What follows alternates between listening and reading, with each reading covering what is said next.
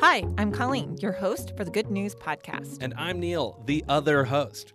The Good News Podcast is your source for good news, fun stories, auditory delight, and sonic joy. We're bringing you all of this goodness from beautiful downtown Chicago. I like space. I know you do. Yeah. One of humanity's greatest achievements in my book. I mean, I'm talking up there with the pyramids, uh, the hanging gardens of Babylon. Right up there. Okay. With a top human achievement. In the 70s, the launch of Voyager 1 and Voyager 2.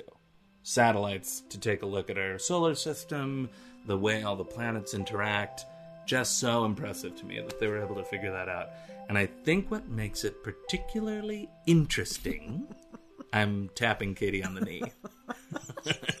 Which got my attention. I wasn't listening before, but now I I am driving the point home. is that they were launched in 1977. Voyager 2 launched first. Voyager 1 is faster, so overtook Voyager 2. That's sick. and in 2011 and 2018, they each crossed into interstellar space. They have Matthew McConaughey. Yes, exactly. Exactly like that. So they are in a bookcase. At the same time as other times. yes, exactly. They have left this the bubble of our sun. Cool. They are outside of the effect of our sun, which is the first time a man-made object has ever done that. So I think that is so impressive and a little like anxiety inducing like it makes your stomach hurt a little bit to think uh-huh. about it. They have left and they are interstellar and at the end of last month the end of january voyager 2 shut down. Exploded. Shut down.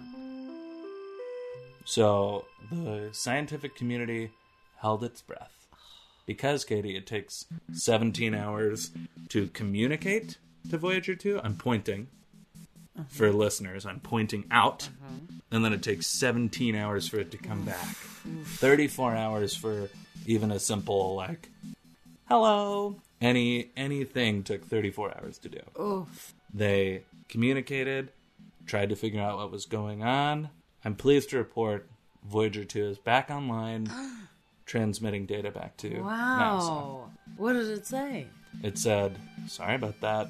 Didn't mean to spook you." Wow. They, they, they're NASA hasn't released why Voyager 2 went off for a little bit. Okay. Seems like maybe some aliens, but it is successfully sort of rebooted. It seems like maybe They turned it off and turned it back on. again. Literally, exactly. They, that that seems to be what did it. You know, every IT guy out there is like, I told you. Did you turn it off and turn it back on again? That's from The IT crowd. the IT crowd, but it wasn't his accent. No, but you did a fun choice. So, Katie, beyond the obvious, aliens, robots, God.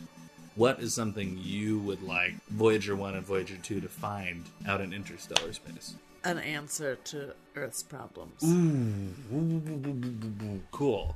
Like, e- enumerate some of Earth's problems. I mean, like environmentally, Mm. I would love to come back and be like, guess what? Here's what's happening, and here's what, you know, here's what, here's our plan. Because I saw it from far away, Whoa. and I know what, you know, sometimes you got to step back to see the real truth So you think with a different perspective, of the whole Earth. Mm. It might be like, okay, guys, gather round.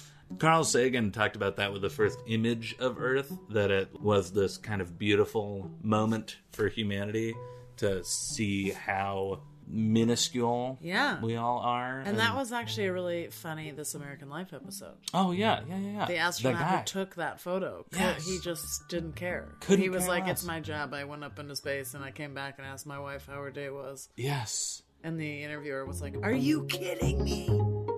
Thanks for listening.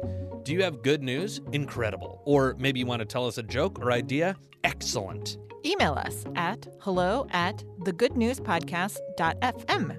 Or leave us a voicemail at 773 217 0156.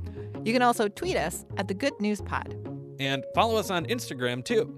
And if you love the Good News Podcast, think about supporting us on our Patreon page. Most of our music is by Poddington Bear.